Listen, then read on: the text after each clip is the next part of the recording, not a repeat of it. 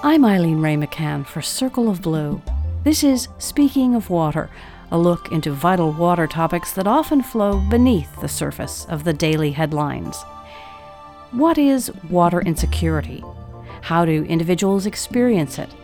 And how do you measure a worldwide phenomenon that affects hundreds of millions, even billions of people? Those are some of the questions that intrigued Sera Young, a professor at Northwestern University. Young studies anthropology and global health, and her work on household food insecurity led her to ask similar questions about water. Those inquiries resulted in new ways of evaluating water insecurity at the household level.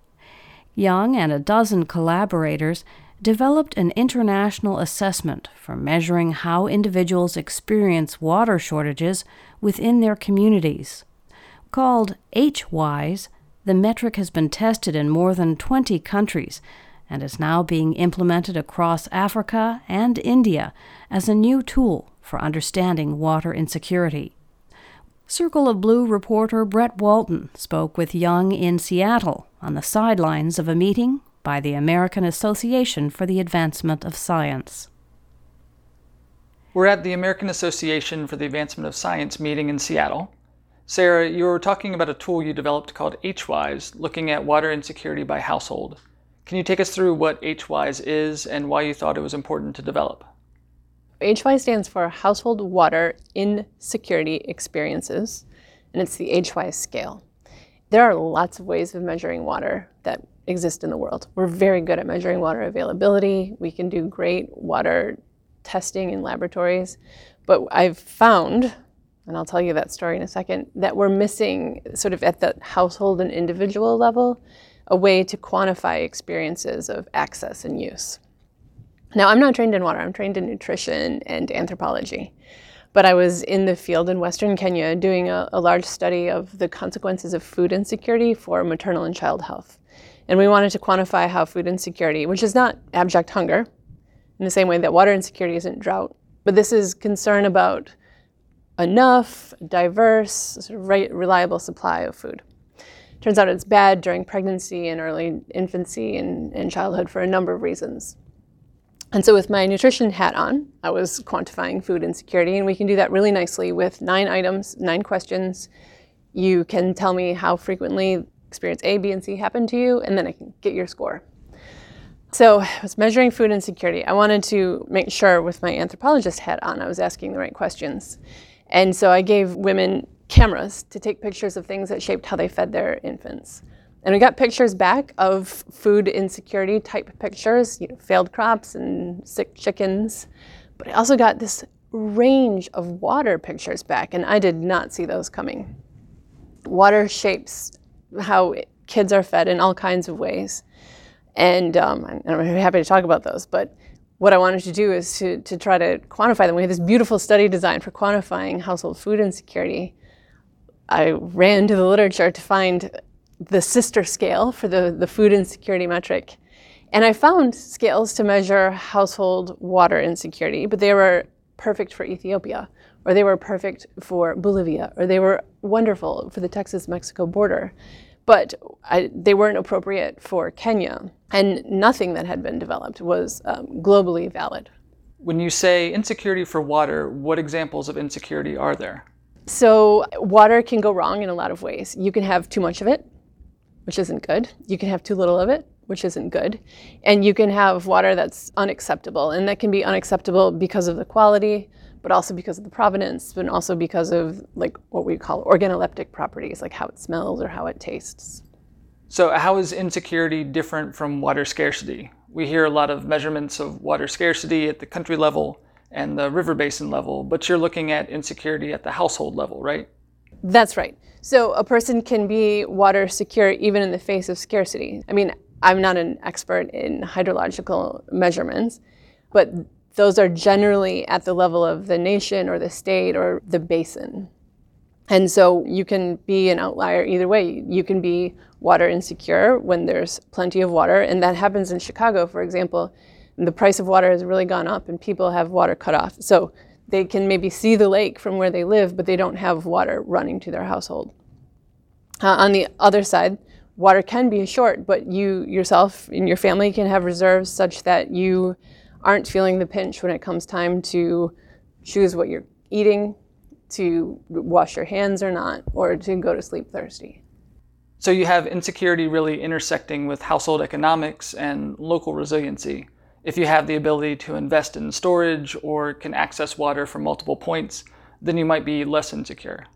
That's right, and there are lots of um, drivers of insecurity that include, you know, your physical ability to carry water. So I, I told you I was studying um, food insecurity in the what we call the first thousand days. So that's pregnancy and the two years postpartum, and women were who are generally in, in Western Kenya the water fetchers, not able to get the water because they either were so so very pregnant or had just delivered. How does the scale work? You said you've done it in 20 some countries and it's a survey that goes out to households, right? Generally, it's been administered by an enumerator. So I come to your house and I ask you 12 questions. Those questions take between two and three minutes in total to answer. And the questions ask about your experiences in the last four weeks. And so, for an example, one of the items is how often in the last four weeks did you worry about water for your household? And that's the, le- the least extreme item. And the sort of on the more extreme end is how often did you not have water to wash your hands after doing dirty things in the last four weeks? Depending on your answer, you can be scored either zero for never, one, rarely, two, up to three. So 12 times three is 36. The range of the scale is zero to 36. From the data, can you get spatial patterns within a city or a country showing peaks and valleys of water insecurity?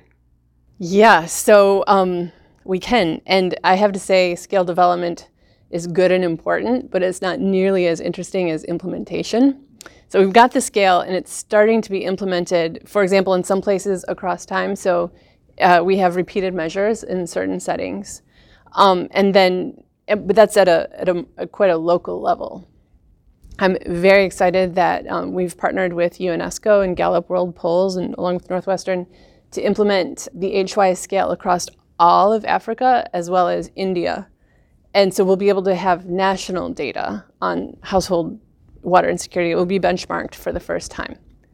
Now, if the stars align, we'll be able to do that over time so that we can see how trends change with climate change, with infrastructure change, with economic changes, and so on.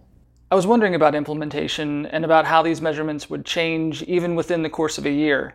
You said you're doing multiple assessments and repeated assessments.